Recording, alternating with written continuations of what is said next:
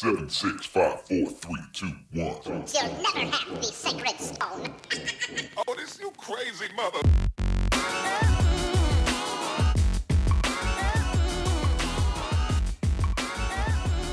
Welcome, friends, to episode 114 of Color of Magic.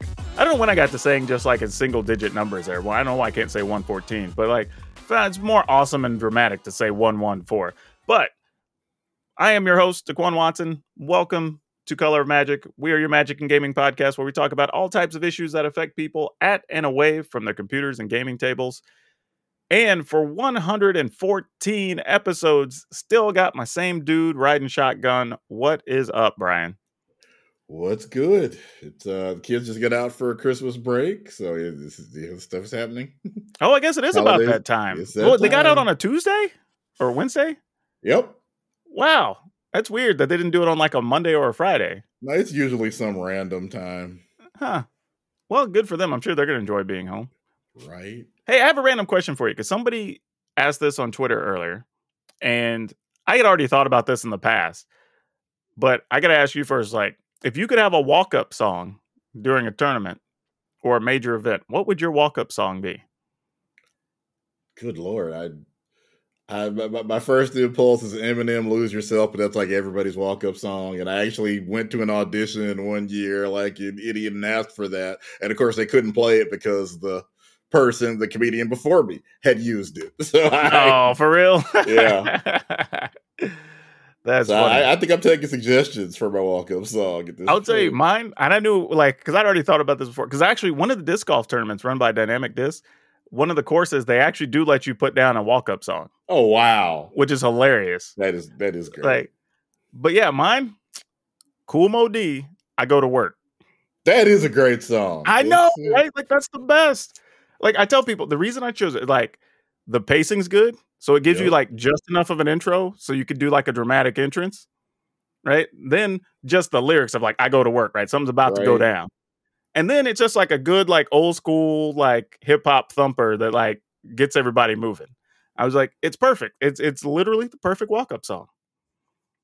So yeah, I don't know. I'd be cool like on Twitter to hear people's suggestions of what their walk up song would be because I think there's probably some fun uh question fun fun suggestions there but yeah I thought I thought that was really cool There was an Astros player that used Baby Shark, like just for the, I guess the irony and the randomness.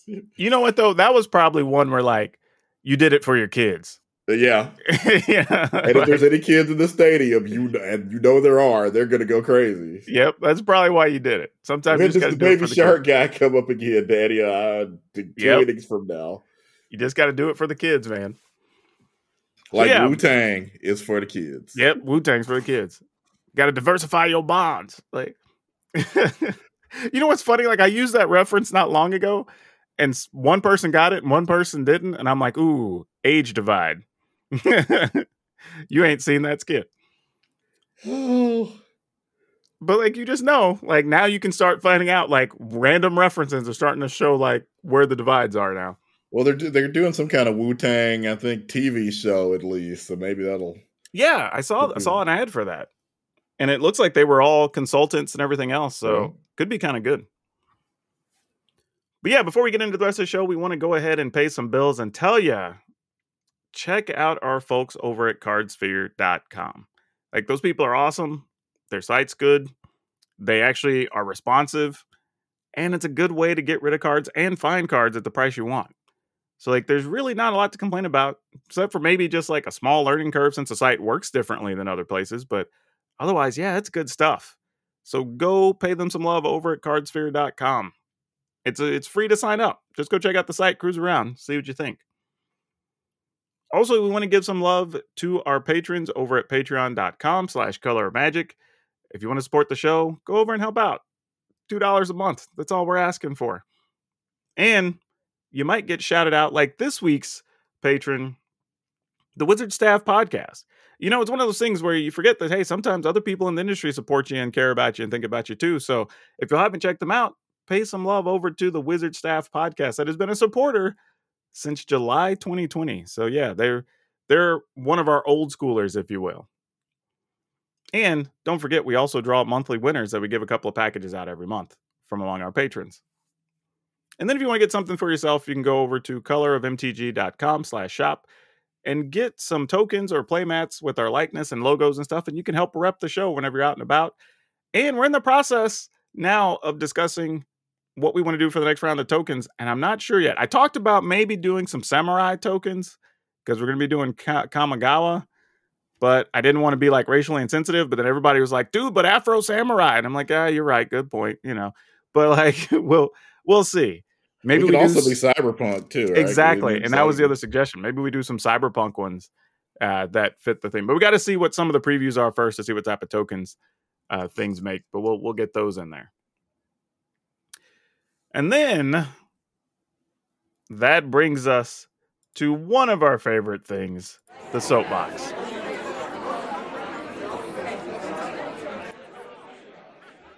And man, we th- this almost didn't make it to the soapbox. I had another good subject, but this one, and and I guess because it happened a while back, oh, a full week ago. One of those ones where like it happens almost after we load the record the show, so I forgot about it.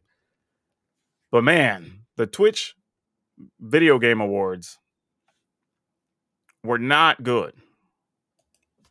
And okay, first off, let me just say, presentation wise, it was not great. It was a lot of like weirdly mismanaged stuff, and the timing was off between people's like statements and jokes. And you could tell people were like forcefully trying to like, let me speak to the hard cam over here and let me speak to this camera. Like it was it was it was awkward. And then you had things where like they would bring I think one of the dudes was like the lead actor in the the Space Marine 2 game, he came out carrying one of the big chain swords or whatever. And then the guy literally asked him like one question. And then he got one statement from the game developer. And that was it. I'm like, why the hell did they even walk out there?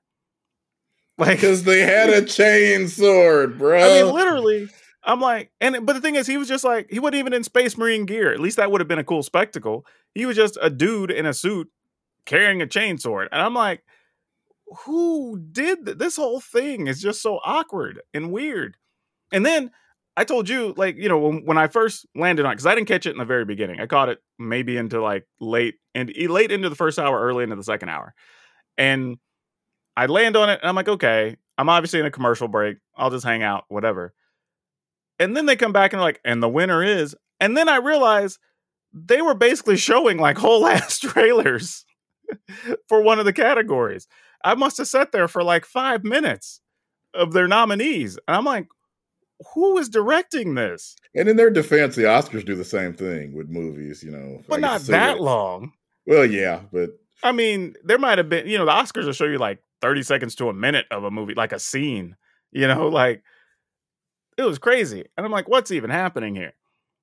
But all that aside, production is what it is. I get it. Maybe some people just couldn't get together and rehearse because of COVID or whatever. Like stuff happens, right? I'm even to let all that slide. Award shows are awkward sometimes anyway, right? But the chat, man, okay, don't get me wrong. We all know chat can be bad. Like you, you and I both stream, and we've had our issues of things that pop up in chat, right? So I expect there to be some idiocy, especially when you have it, whatever it was. I think when I was looking, two hundred and forty thousand people or something watching it.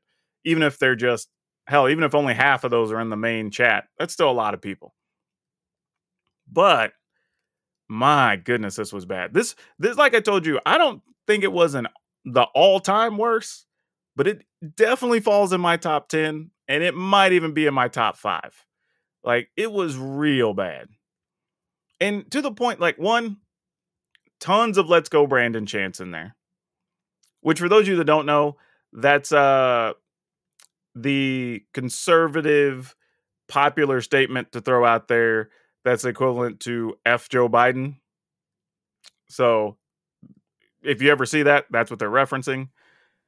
There was a lot of people compare, complaining about politicizing something anytime there was a, a BIPOC person on the screen or you know talking about a character of a certain background or whatever why they decided to include it because they were talking about some level of inclusivity or whatever so that was a thing. Like people constantly attacking e- each other in the chat. Like it was just thing after thing after thing.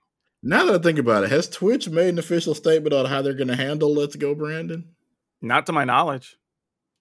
Because it may be they just said for right now that we're we're letting it go. Because I mean, I saw plenty of you know F Obama, and I never heard any. and, and in fairness, F Donald Trump. You know, there, there's Yeah. people that have that where the, that'll be their name. You know, F insert politician here, and I've Oh yeah, I saw one. It was something about Rachel Maddow. So like people Yeah. are still doing that. So I think Twitch has just said you know they're not. I think that's one they're they're not going to fight that battle. So let's uh, let's anybody's heard anything. Oh, but not just that though. I mean, just the language people were using. You know, the insults to people on screen. Like, I mean, it it was literally. I don't think I went more than thirty seconds without seeing at least two or three negative comments. I, I think And they're pretty much constant. as long as it's not just a hard up racial slur. I feel like they're letting it go at this point. Yeah, it was nuts. Like, I literally was just staring at chat, going like, "Do you just not have moderators? Like, you you either had zero moderator or moderation, or you had like uh, two or three people trying to handle a hundred thousand folks." I, I absolutely believe that that was the thing they probably had going on. And if so, that's inexcusable. Because one, you were Twitch, you know the numbers, you know how moderation works, you know how streaming works. Like, you should have just put like 40 people on it. But but again, everything you've said, I think Twitch has not. Everything you've mentioned, I don't think Twitch has officially said that's not permissible. Oh, but dude, like they were outright attacking each other in the chat, like insulting it. Like, even when somebody was on screen, it was just like nothing but con like and and this is your like premiere show you have been promoting for weeks. Right? They were working with different big streamers to get coverage and whatever. And like that's what you want to have out there as a PR move? Like just from a public relations sake, I wouldn't want that out there and people screen capping it and talking about it. Or hell, people you have paid to be part of the presentation or whatever go back to watch it and then they have to watch all these people like talking about you know i hope this happens to this woman like Yeah, that shouldn't be. this person dressed like xyz you know like really like it was Threats ridiculous absolutely should not be let go. yeah and it was just constant and i was just like yo and, And i it's the thing literally—they may even if they have enough moderators, they may not have discussed enough of this. For example, I have not, as, I- as I mentioned, I've not heard their statement on "Let's Go, Brandon." I'm assuming they're letting it go for, for now. but there's a bunch of other stuff that still was inexcusable that just rolled on and i was just like man this is this is terrible especially you know we and we've talked about twitch trying to make all these initiatives to be more inclusive to be more aware you know setting up where people have to verify accounts so they can't be like you know spamming things or whatever and then you just let a whole ass chat run for whatever that was like a four hour presentation or whatever didn't do a damn thing or if you did, it was minimal.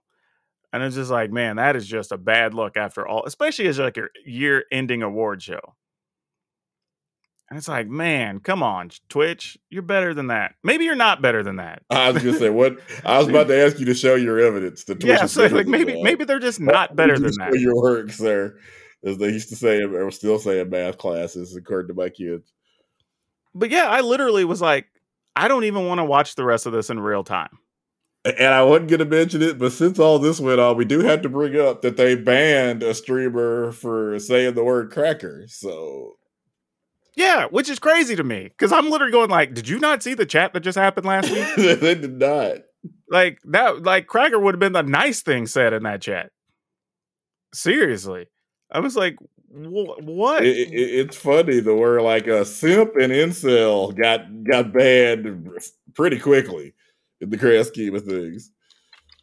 which is even even dumber really because Yeah. there's so many other things we would have rather had out of there first so just like yeah it's just i don't get it man. I don't get what twitch is doing. I don't and and the and the worst part is when we talk about twitch there are so many very simple things that they could do that would make people so much happier but then they'll be like yeah but we're gonna put this thing in here so now you can like mass delete all your vods it's like nobody watches the damn vods to begin with and it's only a problem because you had your old M- dmca crap right? Like a thing you put in here led to a problem right? And you're gonna tout making a tool to get rid of it that other people by the way made way sooner secondhand ones that you could have used anyway. So it's like they're spending time on that but you know and banning somebody for saying cracker. Yet we have a whole chat where everybody's just toxic scum of the earth. You And know, I, and- I- I and think the going stance is still hard R is cool, provided it's part of a rap song, right? It was, Yeah, you're, you're so. allowed. as long as as long as you put music to it, we're good. and it's tough, man, because I feel like eh, Twitch is literally in a situation of one step forward, two steps back. You know, when we talk about ah, it's like ah, we're gonna put all these categories for people to be identified, whatever, and immediately everybody went, nope, this is gonna end poorly. And sure enough, people started using the categories to basically hunt people down on on their platform. So then they had to deal with that, and then it's like, okay, well now we're gonna do this thing.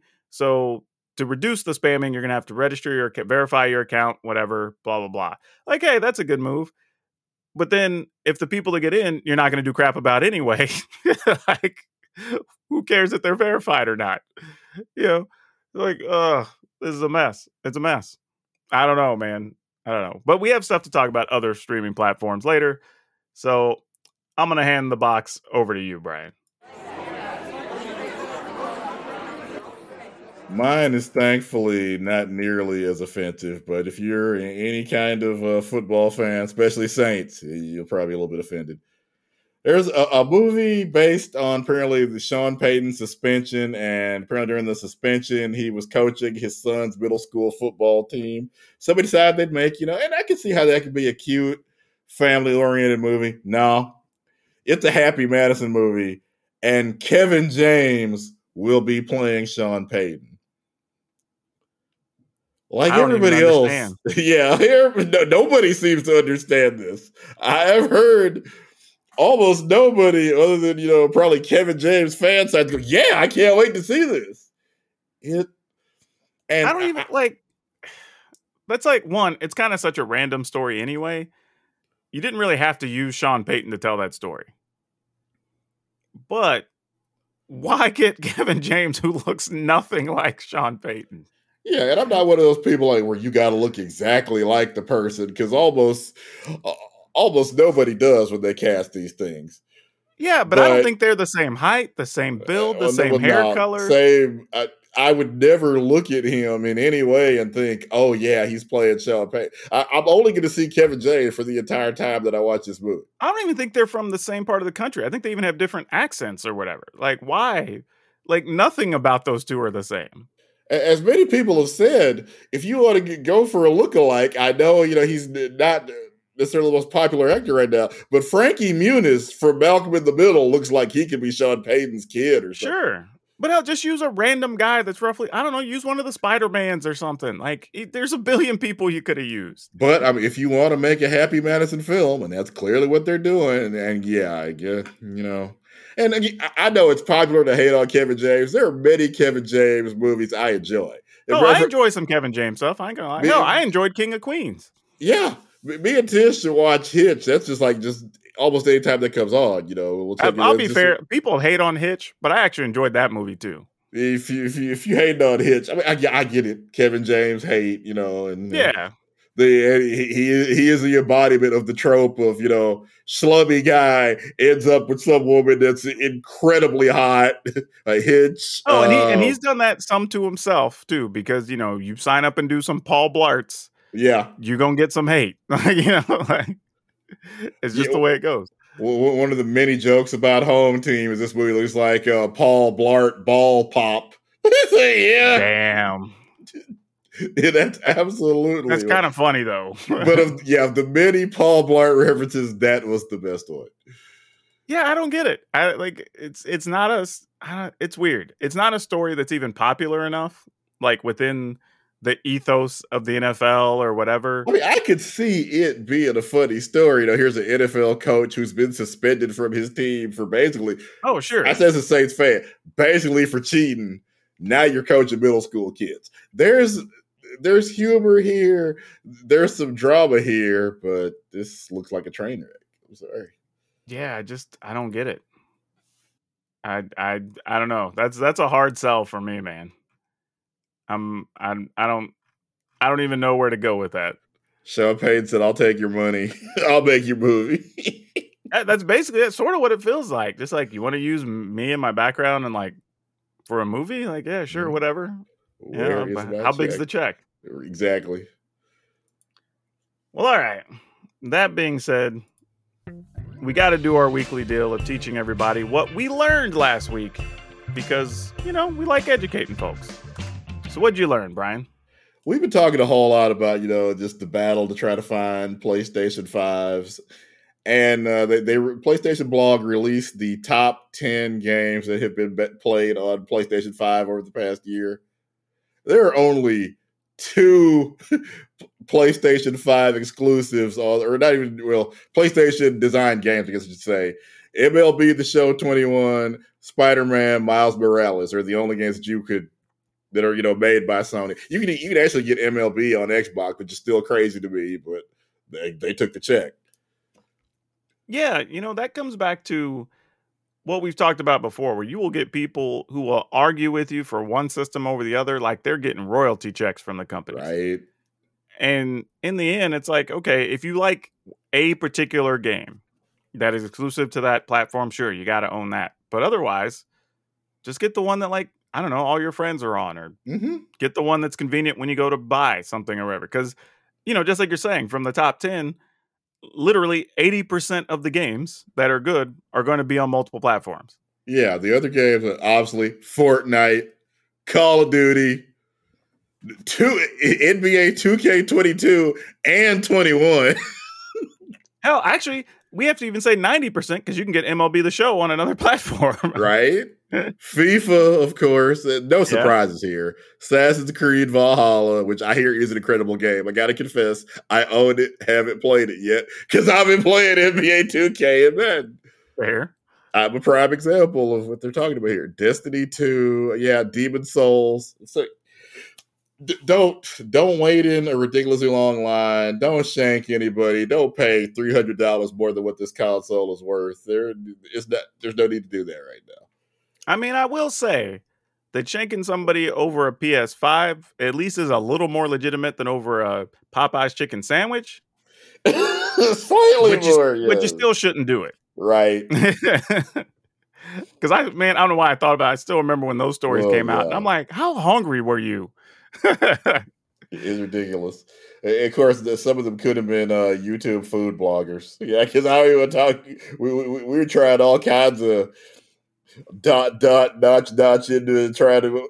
At one point, one of my friends offered to bring us a frozen one from Austin. We realized that this is too much. We, Damn, we were dude, that- doing yeah, too much. that's that's for real in too deep. We'll just wait till we don't have to shank anyone to get the sandwich. Yeah, and the joke. video still did pretty well for us. Hey, don't be wrong. Them sandwiches are good, but I ain't even fighting nobody, much No. less stabbing somebody. That's crazy. So yeah, one of the things I learned, and this is just from a couple of nights ago, I had a very long conversation with somebody at YouTube.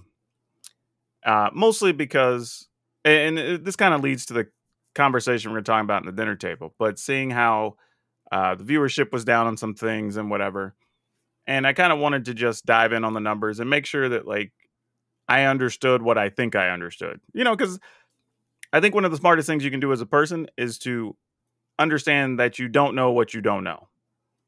Right. So, educating myself a little bit, we went through some things and doing a deep dive in the numbers, which, by the way, that's one of the things I've said before and I still stand by. Each of these platforms gives you so many numbers to dive into, which is amazing.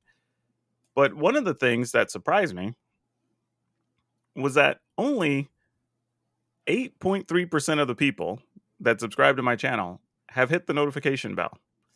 And only 5.5% in total have clicked all notifications. Now, the reason that's important is because during my discussions, I found out that clicking that all notifications on the notification bell is the closest thing you have to being guaranteed of getting notified or being seen, or I guess seeing something from somebody that you follow. Which I'd never even like I knew it was there and I was kind of like, ah, you know, it'll recommend some things to me or whatever. If I'm subscribed, I'll see it or whatever. But then I started doing the deep dive and having people in my Discord share some of their screen caps and stuff from when they put in search terms or whatever for that I have on my videos and stuff. And some of them were having to scroll way down. You know, some if I showed up, I was in the fourth or fifth row of things, and they are from people that are subscribed. So then I was like, okay, well, you know, some of them I've been sending stuff out and they would show up in chat and be like, oh, I thought you were just done doing content for a while because I hadn't seen a video in three or four days. And I was like, wait, what? You know, and they've been following for a while. So literally, the notification bell matters. Yeah. Like I, you know, I like I assumed it did to some level. I didn't know it was like that. And the reason it was important because I was asked, hey, well, I'm thinking about doing a giveaway because I got a bunch of stuff from Ultra Pro who sponsors my stuff or whatever. And I want to do a thing like just before the holidays. So around like the 22nd, 23rd, I'm going to do a drawing and do a bunch of things. And, you know, people get stuff after Christmas, but it's just a fun thing to do. And uh, I was concerned about how many people would see it. And they said literally a big chunk of people probably would not see that when it goes out. And I started thinking about it. That's okay. Well, five and a half percent of like fifteen thousand is somewhere between like eight twenty and eight fifty. I sent out my most recent uh, poll questions, and I got like three hundred responses. So it's like, all right, if I get three hundred out of like eight fifty ish, that's somewhere around like twenty nine ish percent or something, twenty eight percent. Like that sounds about right. So maybe this is accurate. Maybe only eight hundred people actually saw it. And I was like, oh man, this is crazy. So now I've had to put out some stuff on socials and we're telling people, like, hey, if you want to be part of the drawings, go click the all notifications thing. But I'm also putting it on the show. So, like, hey, if there's anybody you follow that you want to support, that you want to make sure you see their stuff, that you want to share their videos, whatever, make sure you click the bell and specifically click all notifications. Because I have been giving it from the horse's mouth effectively that's as close as you can get to being guaranteed to see stuff from a creator. I don't know how many people thought it was good, bad, whatever, but there you go. And I literally had somebody still trying to argue with me after my stream where I explained that the other day. Literally was like, I think you're overvaluing the notification bell, whatever. I'm like, dude, I don't know what to tell you. Like, literally, YouTube the people at YouTube said this is the closest. Now, nothing's going to be 100% guaranteed because of technology yeah. and multiple notifications going out at a time or whatever. Like stuff might slip through the cracks, obviously. But they said this is the closest thing to a guarantee for somebody to see it. And I, I don't know. When somebody argues with that, I'm like, dude, I, I don't know who else I can talk to other than the people at YouTube. Like, I mean, like it is what it is. But anyway, wanted to share that a good way you can support your creators. And and this is important because you seeing their video and watching or responding to or whatever increases the potential reach of that video. So for each time you don't click that notification bell and you don't see one of their videos until three, four, five days later, that actually sucks for the creator that you want to support. So please go do that. All right, let's get into the news topics of the week. Uh, we you know we talked about alchemy a little bit last week. It was still kind of new we've now messed with it a little bit now, really got some time under us. So, what have you been hearing about it, Brian, or have you played with it since then? I, I have opened my packs. I haven't really d- dived into it much because I I don't know what happened. I guess toward the end or the beginning of Crimson eh, I guess the format sped up because none of my decks work right now.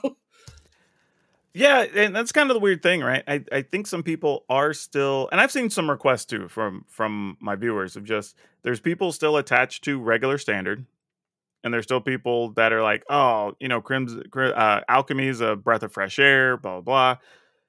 So there's definitely two two distinct camps. And it, and it's a little bit tough as a creator cuz like, okay, who do you want to take care of? Do you make some for both? Do you alternate days? Do you do whatever it is you're going to do? So that's been a little bit of an adventure. And I've seen kind of been trying to watch everybody else and see how they're navigating it. But I can tell you, I played some regular standard last night on the stream and really mostly played against three decks mono white, mono green, and is it variants, we'll say. You know, is it extra turns? Is it with Hullbreaker? Is it with Lier? But effectively all the same deck. You know, they start with the same like 16 cards or whatever so it's like, eh, that's just what the format is. I, and I get people don't want to spend extra money. They just don't like alchemy on principle. You know, I've heard all kinds of things. But then, you know, the other side of that is people saying, like, man, I can at least try other decks. Some of these weird, quirky things work. I, I think, though, the thing we're saying for sure, there's no separation between historic and alchemy historic. So I think that definitely should be coming with one of the next couple updates because people it, that's one of the constants I see all the time. So no matter what camp you're on on alchemy or not, that's a very constant complaint. So I would assume Wizard sees a lot of that as well. So I would assume that's something that's coming down the pipe. But otherwise, alchemy's actually been pretty interesting.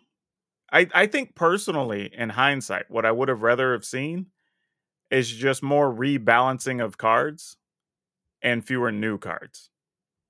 Now, in future sets, they did say they're only likely to have about 30 cards. So those sets will be half of what we got out of this Alchemy release. So it'll be a lot easier going forward. But I would have also rather this one be 30 or less because I still don't think we need a lot of those cards. A lot of them aren't going to necessarily get a huge impact. And the concern I have right now is we don't know how long Wizards are going to wait to rebalance stuff again right? They might look at the end of this week and say, all right, well, we're seeing this one deck already climb too high. We need to either nerf something in that deck or we need to raise, you know, buff two or three other cards in these other decks. Or they might wait a whole month. So we might not see anything change till after Christmas, you know, sometime around New Year's. And you just deal with the problematic standard or standard alchemy. I don't know how we refer to that alchemy standard for a little while until they decide to do changes. Or do they even decide we're not going to strip anything down? We're just going to go ahead and buff up cards whenever we do updates. You know, so like there's so many unknown questions right now. I think that's my only thing. It's hard to speak about or make suggestions on things because we don't really know at all how Wizards are going to approach it. But I don't know. How do you feel about it just conceptually at this point?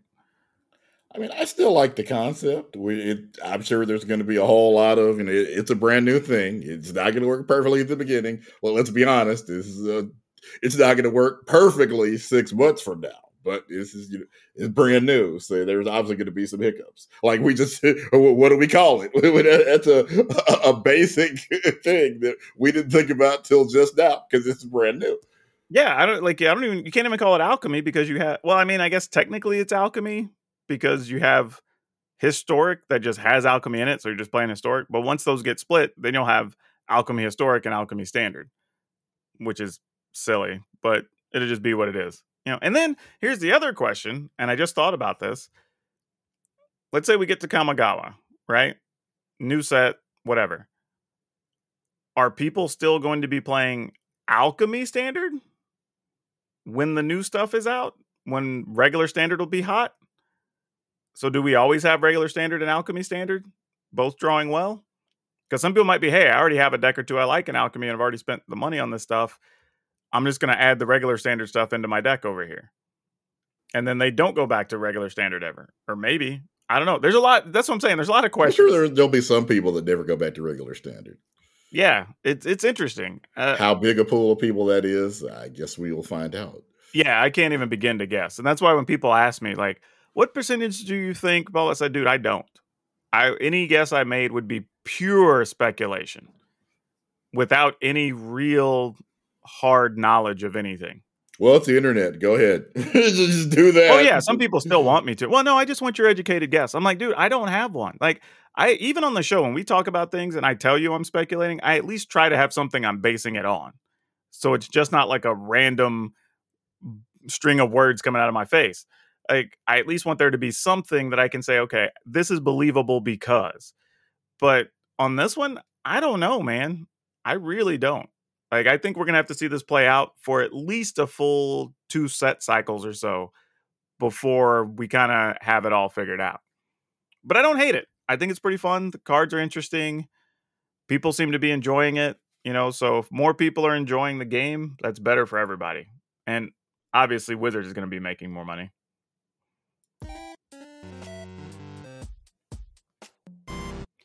Just want to give everybody a little bit of an update on an event that's going on. The Degenerate Gaming streaming group, which I'm part of, has decided they were going to do their Degenerate Gaming Open this weekend, December 18th. I think we're going to be starting at 9 a.m. Pacific time. So if you're Central or West East Coast, it's not that bad. West Coast, you got to wake up a little bit early.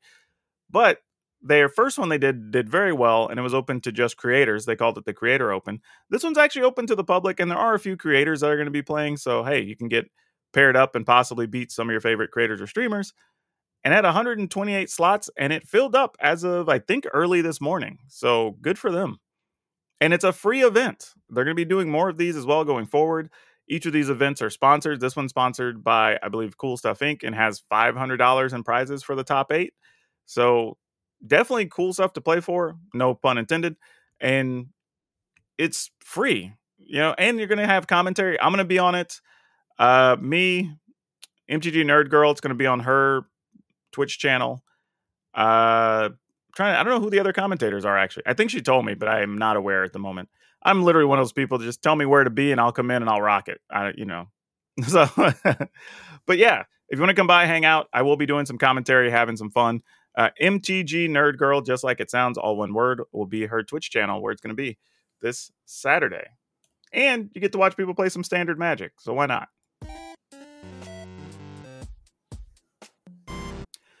Now, Brian, remember last time, last year actually, about this time, we were talking about Facebook getting into heavily into the streaming game and trying to bring in and support people of color.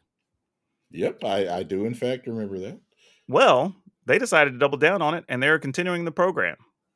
So they brought in some new people, or are bringing in some new people.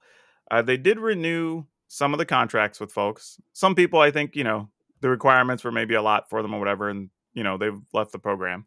But most of the people that I know of that I've kept in touch with in that community are coming back to the program. And Facebook has said flat out that that program will be getting $25 million dedicated to it. And they will be putting one billion dollars into their streaming and uh, content creator assets for Facebook or for well for the Facebook platform. That's a lot. Yeah, I mean that's a real amount of money. Oh. You know, when we talked last year, news story started talking well, yeah, it, it's one of those things where we're we're talking about like, ah, you know, Facebook's trying to make a push here. How big is it going to be? You know, how dedicated are they going to be to it? They're just looking at it for side money, blah blah blah. But no, they're they're they're in it. You know, like just straight up saying a billion dollars. This is how much we're going to spend.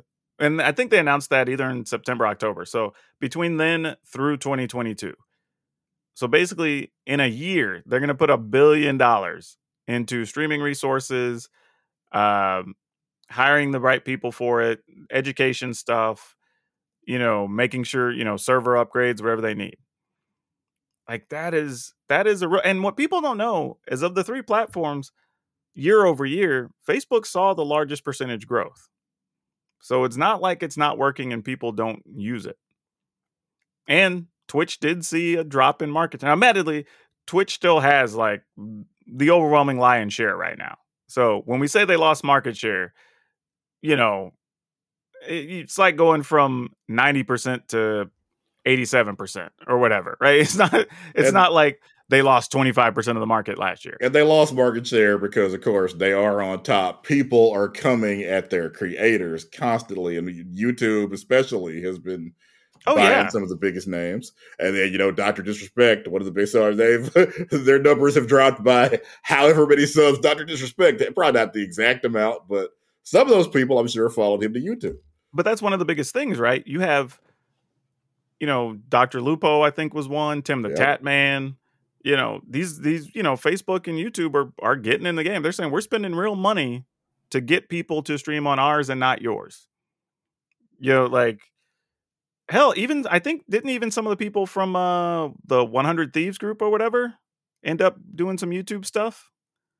It's like I because I, I, I want to say some of them have even started branching out, and I don't think they're exclusive to the other platforms, but they started doing a bunch of stuff on the other platforms and pushing some of their audiences that way as well. I have not heard that, but I would not doubt it for a second. And and Facebook has even done a thing where they're said flat out like they're not even taking a cut of the money that goes to their streamers through 2022. Wow. So if somebody gives you stars, which are equivalent of bits, or you get supporters, which are, I guess, um, subs, you know, like they're not even taking a cut of that money. They're just saying, you know what? That's just going to go to our streamer. Like, so if you want to come over here, try it out, do a thing, here you go. So like they they are literally all in. And I'm just like, man, I don't think people realize how much this like streaming war has gotten. Now, I don't know how big it's going to be ultimately for Facebook and YouTube. Right? It might end up just being good money on the side, right? It might be. And and Twitch is still always going to be king. But I could see a world where Twitch maybe still gets let's say 65 to 70% of the the streamer stuff, but the other two are splitting up 30% of the pie. That would still be a big chunk on the other two platforms. And I think, you know, because we I've talked before about how there's well, you know as well that there's virtually no discoverability on Twitch, right? And that's like the major complaint. Well, Facebook and YouTube are literally the number one and number two sites visited on the internet. So if there's ever a chance for discovery, if they can figure it out, right? Like if each one can figure out the best way to utilize their people, the best way to promote to their audiences, draw them into their streaming channels, whatever. Like if and you know, they're paying people to try to figure it out. But like if they can figure it out, the potential is huge. I mean, it's I mean, you're talking about on YouTube alone, they get literally billions of views per hour. You know what I mean? Like across the platform. Like, think about how many eyeballs that is. Like, if you could even get one hundredth of one percent to even just gloss across your thumbnail, right? Like the potential is gigantic. And you have none of that on Twitch. So yeah, I don't know, man. Like it, this, this is going to be interesting to watch this play out over the next two, three, five years, because you know, just like we opened the show talking about, like Twitch has so many small things they just don't do. And I can tell you, like on Facebook, I've banned somebody or like deleted somebody from a chat or whatever for just posting some nonsense or whatever. The next time, and I think I said mentioned this before on the show. The next time they showed up a few streams later, I before I could even click their name or whatever, their stuff was just gone. I, I don't know what sorcery allowed that to happen, but I saw the statement. I reached over to click on it and I was like, where did it go? And they were just, I scrolled up and down and it was just gone. So, all right. And, and I will say this too, and this is something uh, I talked about. I did an interview with Strider Stone, another uh, YouTuber, a couple days ago. And one of the things we talked about off the air was that even as a Twitch partner, he doesn't really even have anybody to contact or talk to regularly at Twitch. So if he wants to do a promotion or whatever, he's got to go through all these channels and whatever and blah blah. Like at least on Facebook and YouTube, once you reach their partner level, there's Facebook groups to be part of. They have a service you can go th- respond to, and you get a thing within like 24 hours. YouTube has a thing where you you have a live chat with somebody. Like so, there's resources available where you can actually speak to people and get help with issues. But I've told you before, I had effectively what is a racial harassment thing on Twitch. I never even got a response. Wow. I didn't even get a form letter.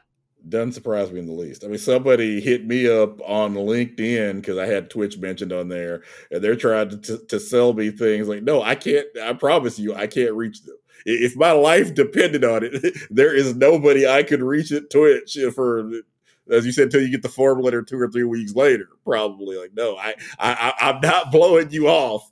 I can't contact them, and they just couldn't believe that. Yeah, there's and I'm just an none. affiliate. literally, no, I promise you, there's no, I, there's no secret Twitch signal watch. As you can, even partners don't have that. Yeah, which is amazing to me. They Especially considering there's not all that many partners on the grand right? scheme of things. So less than I think two percent. yeah, so just dedicate a team of like three people to deal with them. I mean, one dedicate one person. hell, I can tell you, we had two people dedicated for a while with the uh, the Facebook program, and that was only 120 some people. So, like, if you want to do it, you can do it. They're just choosing not to. And this is the type of stuff that when people have complaints about Twitch, it's like, yeah. this level of stuff. Like we're not even talking about big high end programming, you know, bit rate, blah blah. We're not even like the expensive technical crap.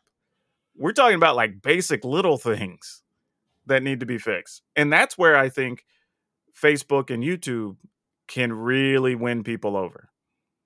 of just saying like, "Hey, yeah, I get it. You have some issues. Let's do this to make this better for you. Hey, yeah, let's make this available so you can make a little more money.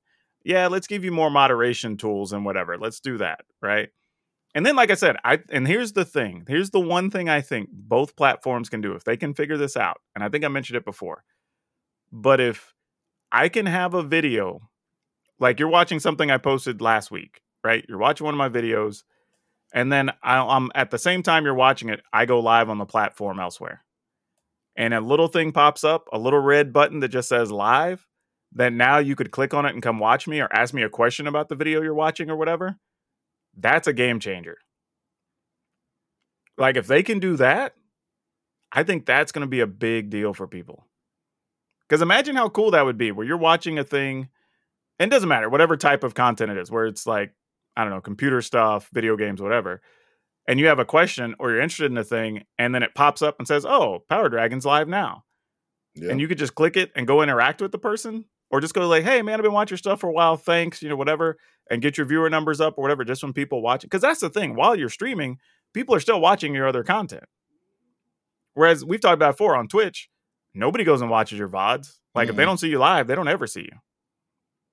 So like that alone, when you have literally thousands of people watching your other videos or whatever already, oh, that that to me, that's the that's like the thing you can do that the other big platform can't do. Right? Like that's the stuff I would be focusing on. If they can figure those type of things out, oh, it's it's going to be a race for real. But you have another interesting bit of stuff that came up related to a video game.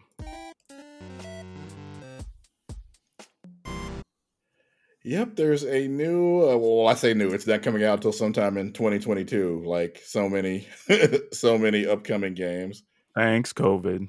Yeah, there's a uh, Square Enix RPG called Forspoken, and Daquan looks up. They've apparently misspelled the word Forspoken. We're assuming that's intentional. It's got to be purposeful for branding Yeah. purposes or something. and we'll find out why during the game. And uh, wanted to be excited about it at first because the main character is a black woman, and we don't get enough of those games, obviously, as we mentioned sure. here multiple occasions. But at the press conference where they were revealing it and kind of telling people about it, there apparently were, were were no black people present. And when uh well as they started as the the writers and uh designers, so apparently mostly white people, were describing this character, they talked about how she uh she's very angry. Uh she almost at at the start of the game almost ends up in prison a- and she's fallen through the cracks of society.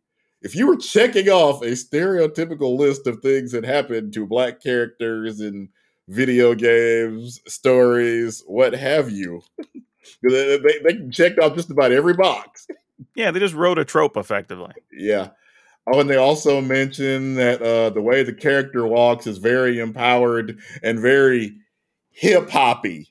Oh, I thought you were going to say urban because that's the thing. Well, basically, I mean, hip hop, urban, yeah, it just all came off. Uh, there, there- there's a great piece on Kotaku talking about it and just how phenomenally cringe worthy this came through. the thing is, like, the walk thing doesn't even make sense because it's like a middle ages game. Yeah, it's a, it's a fantasy themed game. So Yeah, so like that wouldn't even make sense for the time period. Like here's my here's my thing, right? If you're gonna have a black woman as your lead actor or actress, right? Why not have her on the press tour? right, You know what I mean? Like that's just an easy slam dunk PR Yeah. thing. Like even if she doesn't have anything to say about the technical stuff, she could talk about how great the company was and how everybody treated her right and how they took her opinions on things for the character, but whatever, right? yes, because when they, you know, as questions came in, basically uh, under the form of, did y'all talk to any black people as you were making writing this? And of course, they mentioned the the voice actress who, and I'm probably gonna massacre her name. I apologize. I had it pulled up here just a second ago, and then it had to take it down because this website started talking to me. Ella Balinska, I believe. I hopefully Okay. didn't didn't massacre that, but yeah, at least bring her on your press junket. So when you inevitably get asked the question, "Hey, did you talk to any black people?" Like, oh, you. Said, yes, Ella gave us a lot of feedback, so we can Yeah, I just don't understand. have her speak to you know if these questions have been asked. Because right now, it just seems like a lot of them have not been. I just don't get it. I really don't. Like, how, like, And I understand, by the way, position she's in. You're a black actor, Sure. as we mentioned. Sure. You don't. there are not a lot of games like this that are done. I- wouldn't blame her if she does not want to rock the boat at all. I have been in that spot where I've. eh, The one time I did ask my director, you know, look, I'm slightly offended by this. You know, just are we, we, we, we feel okay with what we're doing here, and there, yeah, basically. Shows in 10 minutes. We're all okay with it right now. yeah, uh, it's just a tough one. I don't really understand. And, and I don't know. Again, this is kind of going to relate to some of our dinner table stuff in a little bit, but it's like with everything that's happened in the last year, year and a half, like you would have to think that's a thing. Like even if you're saying, okay, cool, we're gonna we're making the conscious choice to have our lead character be an African American female or a darker skinned female. Maybe she's not American, right? We're we're we're making the conscious choice to do this. Wouldn't you be aware that that's going to be a talking point or be a thing some people are going to latch onto? Hell, either because they're going to be super interested because, like, hey, this is a rarity, Yeah. or hate it because you know You checked off every in, incels and everything else and whatever, right? Yeah. they're going to be mad. Right? You have to know that's going to be a talking point. So that feels like just a failure of and it's and it's square. Yeah. It's not it's not like they don't have the resources, not like they don't know, not like you haven't dealt with PR for These are the gosh same- damn the last same 30 co- years. yeah, same company that made Final Fantasy. Barret. Who Yeah. is Mr. T speak? We've had all these conversations with this company before. It's just like you got them on file somewhere, Square. You How gotta be better than this. Yeah, how is that not a thing? I just don't. I don't. The thing is, it, it the reason it's frustrating, not even because of like the tropes or whatever else. It's just like you had the easiest out. Like, just invite the main character to be there. Hell, for nothing else, for photo ops, let her sign some things, get her name out there a little bit, whatever. Like, pay her a few extra bucks and all of her travel expenses. imagine you know if, if uh, some company is doing a let's say a superhero movie you know black panther 2 or whatever and all the director and everybody there you go to the panel and you don't bring you know whoever is playing black panther now how insane would that be Yeah, that'd be. You're right. It would be like a Marvel movie without the main character there. yeah it's just Yeah, it, it, you're right. It just doesn't make any sense. Literally, the whole thing just feel. The only thing I can think of is maybe, like you said, after the fact, she took it because it was an opportunity, but she didn't feel comfortable being part of it or talking. Maybe something happened, and maybe she did get invited, and she just chose not to be there. Because I can't. I mean, I guess I can't, but it's hard to believe that being the prominent black person involved with the project that they w- and the lead cac- character that they wouldn't have wanted to be part of all that. Like that's just it's it's hard to digest. So I feel like something may have happened behind the But scenes where she didn't as we want to talk about you know how many times have we seen somebody try to host a diversity panel and it's a bunch of you know straight white dudes? I mean, I've seen it more we, than we once. both have. So it just when there are no black people in the room when this decision is made these are the, or not just black any person of color any any persuasion other than straight white dudes this is what ends up happening And that's what I'm saying. I'm not saying it's unbelievable, but just with the experiences and the money and the resources that Square has, yeah this feels like it would have just been a bad outright decision, which is why I'm willing to believe that something happened behind the scenes that she did not want to appear. That's the, the only thing I can figure is an or she, she could have a scheduling conflict but I Maybe. if That's that- true, that's That's This true may- too. This may not be her only acting gig, but feels like really, you, you, you if she's the star of the game, you would want to work around her schedule Yeah. because she she damn sure needs to be at the next press junket for this game. You know what? Let's also talk about one other bit of representation. We're going to be starting Kamigawa Neon Destiny preview soon for Magic the Gathering. And for those you don't know, Kamigawa is a plane that is largely Japanese inspired. And I started thinking for at least the next, let's say, couple of months until we get to the release of, of Kamigawa, if you have the opportunity to promote anybody of Japanese heritage, or hell, I would say even just Asian heritage at this point, or you see that they have some level of commentary about the art, the set, the cards, you should probably do your part to share those opinions, to retweet some of their posts, to promote some of their videos, because their opinions probably matter a little bit more on there than ours do.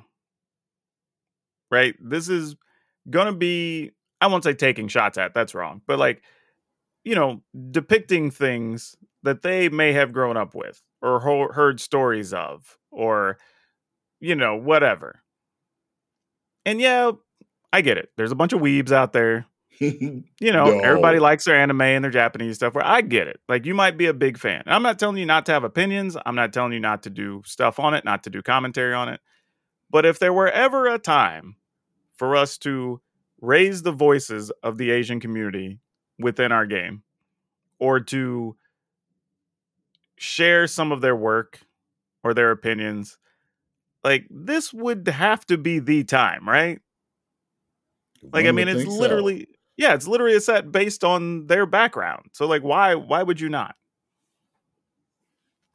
So I don't know. Like, and you know, maybe we'll go out of our way. We'll try to get a couple of Japanese or Asian players onto our show during that time, get their opinions on some things.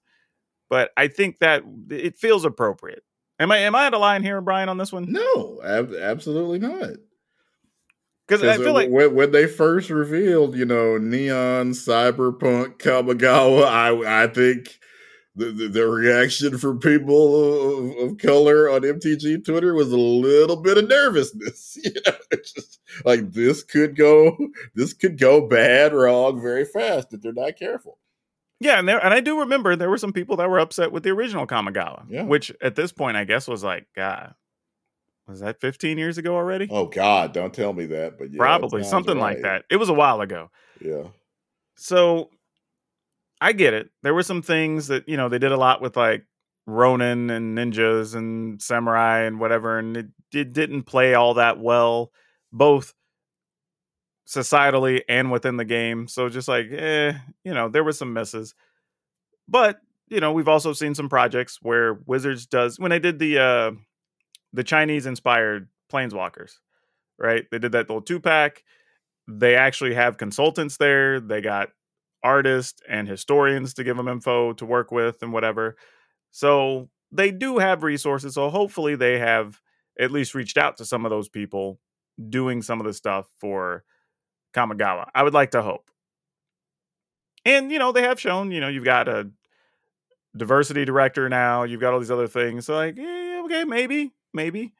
But, you know, again, when I was talking about us making tokens, I posted on on social media and just like, hey, if I get some tokens done of us as like samurais or whatever, is is that wrong? Because like, and I was asking people, I said, hey, if you if you are of Asian descent, like I don't know, like I don't want to be offensive to people, but We we, we trying not to Tom Cruise this. Yeah, but then you know, and then people gave me history lessons on some like I guess there was actually like black samurai that were like well respected. And I I didn't know any of this, right? So I got I educated did not either. that it was like, oh, okay. And they even had like prominent named people and whatever. And I'm like, oh, okay. So this was a whole thing. So I guess it isn't that bad. All right, cool. But I at least checked in before I did it. You know, but the idea of getting us done up at some cyberpunk stuff is also kind of cool. So, you know, like we might just do, do that anyway. But I wanted to check, right? So if we had options or want to do something different, like you know, it doesn't hurt to check in with people. And that's what I'm saying. Like, even with this, as we start promoting the game or the set, you know, like, hey, let's take a moment to, if nothing else, give them a time to shine. Because as we've seen, it is hard to get reach if you are a non-white player a lot of times. Unless you get just the right promotion or you you just hit that right chord at the right time or whatever, it can be difficult. So when we have a thing that literally speaks to those people and of those people, let's go ahead and make that the time. Like I don't think we're wrong there at all. It's kind of like when they were doing the Secret Lair black is magic. Some people reach out and ask us how we felt about it. you know, like I get it. Like you don't know, you kind of want to buy it, but you don't want to feel weird about it, whatever. And it's like, no, we're all getting a thumbs up. It's good. All right, cool. Like I get it. Kind of the same thing here. But this all kind of does lead into the dinner table. So like let's let's slide into that conversation here. And I want to rewind the clock a little bit. As a lot of bit, actually, I guess. about man, probably around 45, 50 episodes ago. Where actually more than that, actually. It's it's probably closer to a, a hundred episodes. It's crazy. Is it that far back? that, No, no, it, it, it'd be somewhere between around 60, 60 to 70 episodes, actually, because this is when we were talking about the the whole um, all the, all the support that was coming in because of the George Floyd stuff and the police brutality and the riots and people wanting to to raise black voices in their communities. And we had a bunch of people looking for black people in the magic community to support and share. And it was awesome right? Super appreciative finding support we never had before. People multiple people coming through and saying man i never knew you did a thing. I never even knew there was this many black people doing content magic blah blah blah right? This was a thing but we also talked about you know about a month after that saying you know we're expecting this to fall off in about another month to six weeks. And i remember even when we said it i wasn't trying to be negative. Yeah. i wasn't trying to start any fires. I was just literally stating that once we get away from things being in the public conscience that support was going to go away. And like clockwork almost to the day we started seeing numbers trail off a bit. Fewer invites coming in fewer requests coming in and I was like, okay, well, there it is. We've reached that point. But the thing is, we started seeing even more decline happening among several of the black magic content creators that I've been following. And and I'm not going to throw anybody under the bus. I'm not going to whatever. If if anybody gets hate for this, then I'd rather it just be me, you know, or us, but not. I was hoping it was just going to be you. It probably will just be me, but I, No, I'm, I'm no, I- because no. because here's the thing, and I tell people, I don't like playing the race card. Anybody who knows me knows that. Like I've been through a lot of different things. I've worked through a lot of terrible situations or whatever, and I always try to find something else that's the issue before race is the issue. Right? Even though sometimes it is, and that's eventually where you land on. But I try to find other things first. Partly in in all reality too, I think there's a subconscious part of me that wants it to not be that because-. Because that also becomes the hardest thing to fix. Right? If you look at me and tell me, well, you know, you're way too chill and you're not animated enough, or you should have red lighting instead of blue lighting, or whatever, right? Like, mm-hmm. if there's an actual thing, I'm like, okay, cool. That's something I can work on. Hell, even if you just tell me you're tired of my content as a whole, it's old, you need to refresh it. Okay, cool. I can take a couple weeks off, come up with some new stuff, give it another go, right? But if it's just about race, well, I can't really fix that. So, as much as people are like, ah, you're just playing the race card, it's like, no, I don't think you get it. I actually don't want it to be that. right? Right? Like, I would rather it be that you think my stuff's garbage than it be about my race. Because at least then I can do something. But this comes up because and I'm gonna I'm gonna use myself as an example here. And I will tell you this does relate to some other people's content to the point that a couple of them have decided to not even do content for a while. Some of them actually haven't posted anything in a couple months because of this. But now at our peak, I'm not going to count that because the peak was, you know, everybody's searching stuff out. I'm being invited on different web shows. I'm doing stuff on people's streams, podcasts, whatever, right? So I'm not going to count peak time. But even if you go on the edges of that peak time, which would be closer to normal, I had a lot of videos that were reaching a thousand views before I even went to sleep. right? And then they'd finish uh, hitting a 2K on a video was kind of normal. I'd have one or two spike and hit like 3K or 4K. I've had a reasonable stretch now where I have stuff that'll take five to seven days to get to 1K now. And 2K is like an abnormality instead of being the norm. And when you look back and you compare all those numbers or all the all the different aspects, it's like, okay, well, I know my content's better. You know, I my audio's better, my camera's better. I've even got better computers, so I'm doing more things in the videos because my rendering time's not as long or whatever. So like every aspect has been upgraded. And even when you look and compare my content to that time, like it's it's night and day. So it's not content quality. It's not consistency because I went and did the math. Literally 1.4 pieces of video content per day since February 2020. Possibly more content than every other Magic content creator out there. So I'm like, that's not it. And I was like, okay, so what is it? You know, it's not promotions because I've reached out to both black and non black content creators and asked several of them, hey, how are you promoting your videos? What it is you're doing? And each of them, I'm doing equal or more than just about all of them, using similar resources, whatever. So it's not that. So when we get around to looking, it's like, has we just reached the point that people just aren't watching the black creators anymore? Which is a really sad situation to be in. Because, and I'll, and I'll tell you, like, and, I, and again, I'm not one to say like I should be getting views over somebody else because honestly, I am a big believer in I want us all to be getting views and making money. I don't care if you're black, white, brown, whatever. Like I want everybody because if the whole category is doing well, then that's more money for all of us in the future anyway. But when I look around and I see people that literally one person, not even one person, there's multiples actually, that are just loading their raw arena footage and getting more views. And I'm talking about no microphone, no webcam, no no music overlaid, no nothing. It's literally a thumbnail and then the raw arena footage. And they're getting more views. And I'm like, what the hell? You know, other other creators that I've talked to that have had the same issue. I'm looking around and going like, their same thing where they were peaking at a thousand views or whatever per video ever. Now they have some that get maybe 300 views in that same window of time. When we and we look around, and like I said, you we had stretches where you know the professor was going to be inviting more people of color on and whatever and doing his thing, and we saw that for a while. But like, I don't remember the last time professor had somebody on that was. You know, I don't remember the last time I was invited I mean, I did a lot. I was I did a thing with CGB, the professor. I did some stuff with Dev. I did stuff with uh, Pleasant Kenobi. The most recent one, I was invited to something with Dev a couple months back, like around when we were going into to Midnight Hunt. That was the last time I did something with somebody. And even before that, it was a long time before I did anything with anyone. Like I'm just recently, like I said, just this week, because we were talking about the YouTube issues, I got invited onto Strider Stone's new channel to do a thing with him on YouTube. And that's really because we were talking about a very specific issue that he happened to also be experiencing.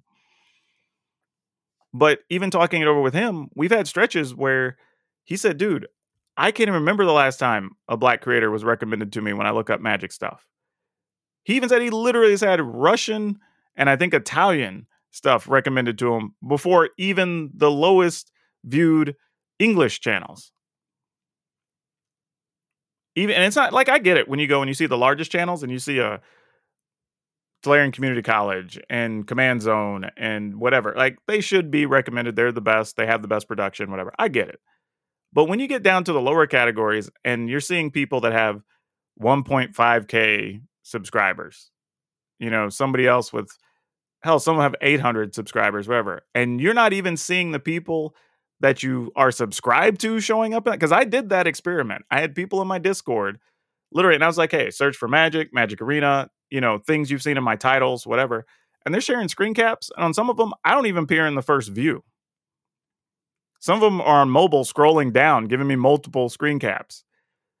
Some of them are on their their landing page on YouTube, and I'm in the fourth or fifth row, and you can see just like the top of my thumbnail showing up.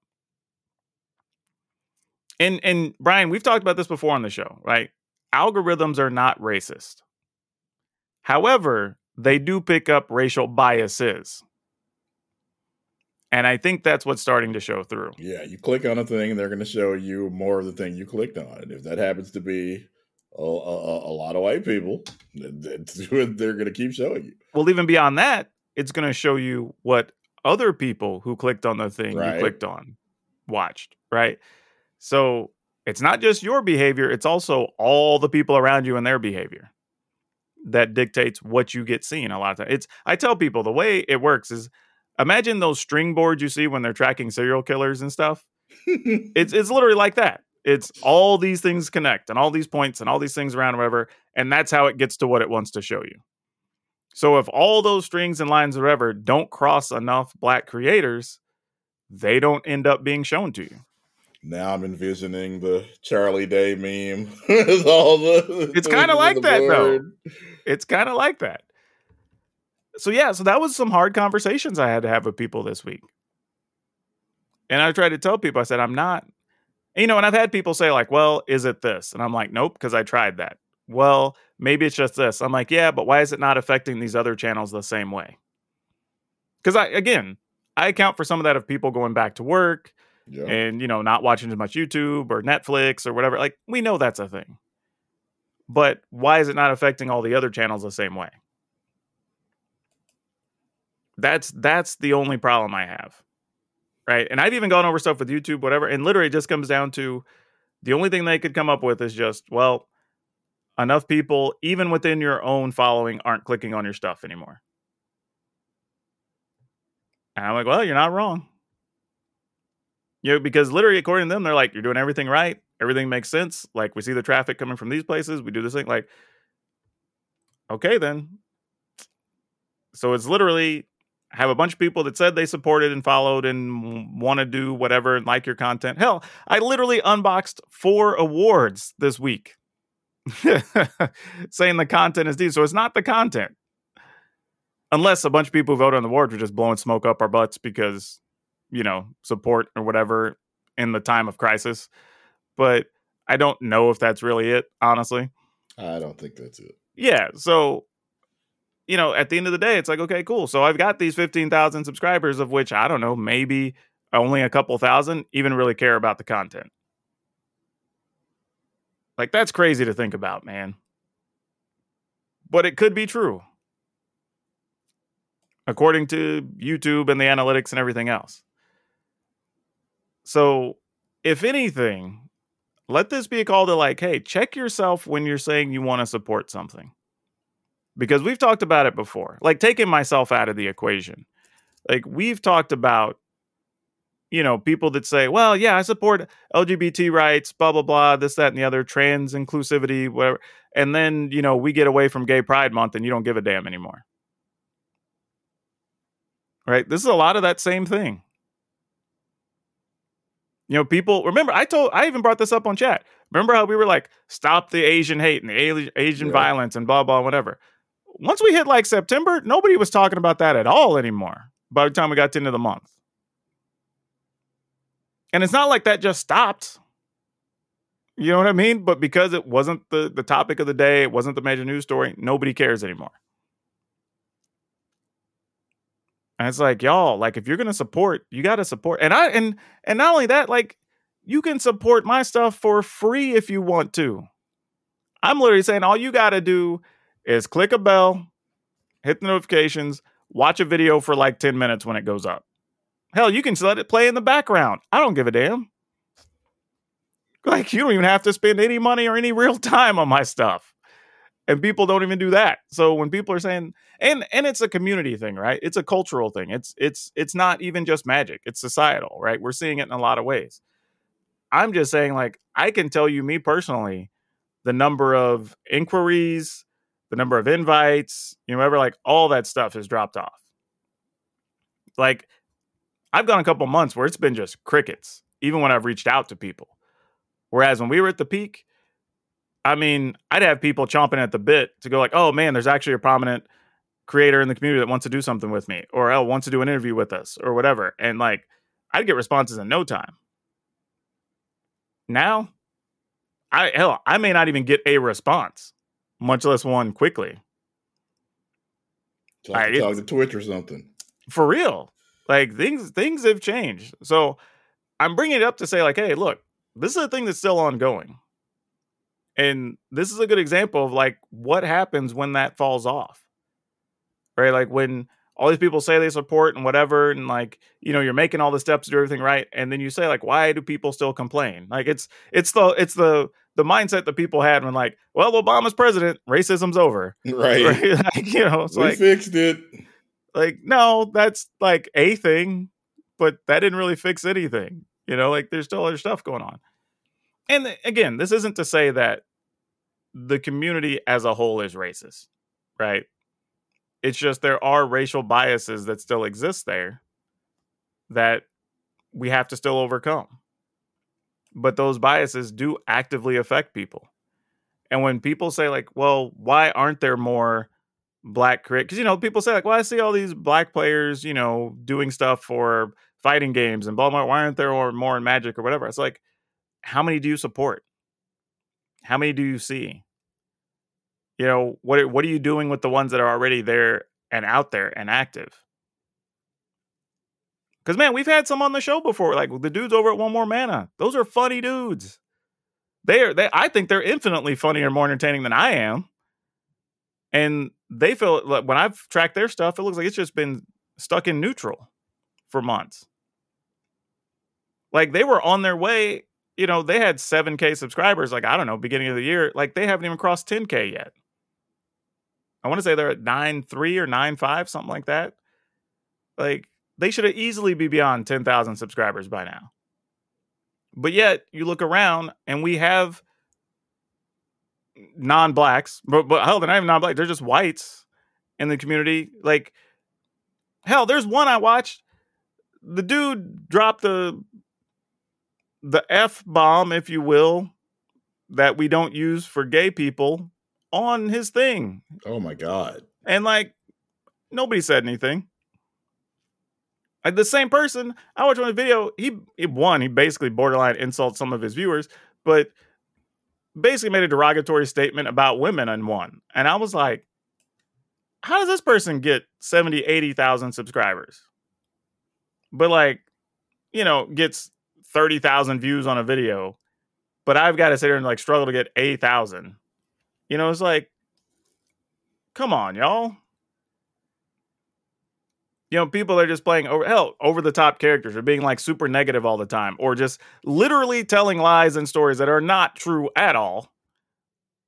You know, there's some I know for a fact their stories aren't true because I was doing industry related things to the things they're talking about. And it's like these people get supported. But you have these other people that are doing good stuff. Like, man, I, another creator, which is also one of the ones not doing content right now, but he goes by MTG Blackhammer.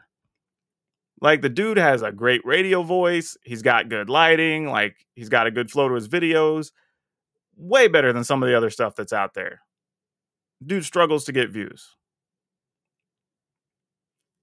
Like, it's crazy to see this. Like, it's, it's, and it's borderline frustrating because you go, like, dude, doing everything right. Hell, there are people getting more views than me that I helped get their views. like, that's even more frustrating. Or it's like, yo, what's up? So, yeah. And again, when we're coming up on Kamigawa, like, show some love to the Asian community. Like, lift them up. Share, and then don't just abandon them. Like, follow their stuff. You know, be a follower on Twitch, be a subscriber on YouTube. You know, follow them on on Twitter or whatever. Like these are things that literally cost you nothing to just click a button, interact with them. Hit a retweet thing when they put something interesting out there. Like, you know, they're saying, "Hey, I have a video up today." Great. Hit retweet, hit share, whatever, let people know about it. Like you don't have to like maybe that's what makes it ultimately the most frustrating is most of the things you talk about having to support or whatever, like you have to go out and volunteer, you got to go raise money, you got to do it. And this, these people are saying like, no, you literally have to click a button, and they can't even get that.